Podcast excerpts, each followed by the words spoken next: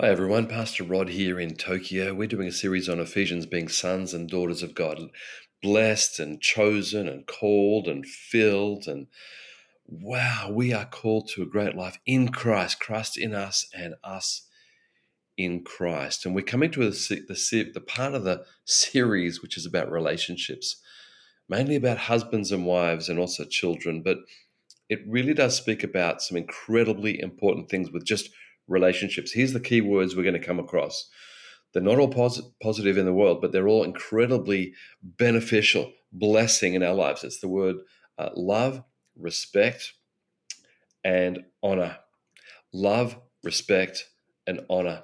I tell you, these are the words that will build great relationships, great marriages, great families.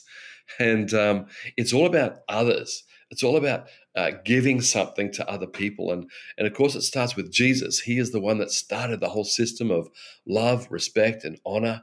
Uh, he gave so much to us, filled us, and wants us to live lives that give out. Now, in the scripture we're going to read, I'm going to read it to you right now. It says, I'm going to read from the Message Bible. Out of respect for Christ, be courteous, courteously reverent to one another.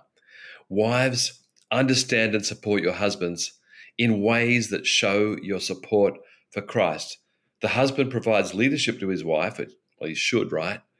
The way Christ does to his church, well, we should, right? Not by domineering, but by cherishing. And here's a, a word in the Message Bible cherishing. It's sort of an old word, but it's a high level of love. It's just giving. Here's the key to, to this, these scriptures. When I was a young pastor, I, I, I heard a, um, an older couple, like a couple in the 70s, loving God for 50 years together, married for 50 years. And they were asked about this question about love and respect in marriage. And uh, she said, and he was nodding, and I just one of the most powerful um, things I've ever heard on this area. He, she said, We have no problem respecting our husbands as long as they love us like Christ loves the church. Wow. So here it is. The whole concept of husbands and wife is not domination, it's mutual giving of something very, very important. For us men, what we want more than anything is respect. To think that we we live well, we work well, we give well, we love well, we protect well, and that is honored. That is actually something that our wives and and even friendships around us would look at us and, and say, you're, you're worthy of respect, or you're worthy of um, giving goodness to because of what you do to us. So, as long as we love and give as men, women have no problem in respecting because it's earned or it's worth respect. So, it's not a matter of demanding uh, respect, it's a matter of giving something that builds respect, mutual respect. Now, let me read to you verse 21 again. It says, out of respect for Christ, be courteously reverent to one another. Now, this is really important.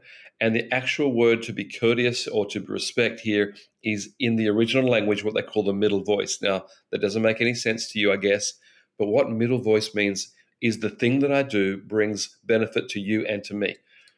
So when it's calling in this scripture to respect, it's saying there's benefits. It's not a respect that brings slavery or abuse or uh, domination. These are words that are built into us out of rejection and bad experiences, right? But the word actually means I'm going to do something for you that actually brings great results for both of us. So it's not selfish. It's not doing something for you that I get out of it, although I will get out of it.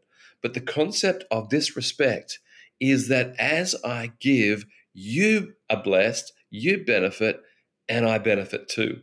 As a side a side effect of giving, I receive. And I want to say, after being married for almost 38 years um, to Viv, uh, we've had some amazing years.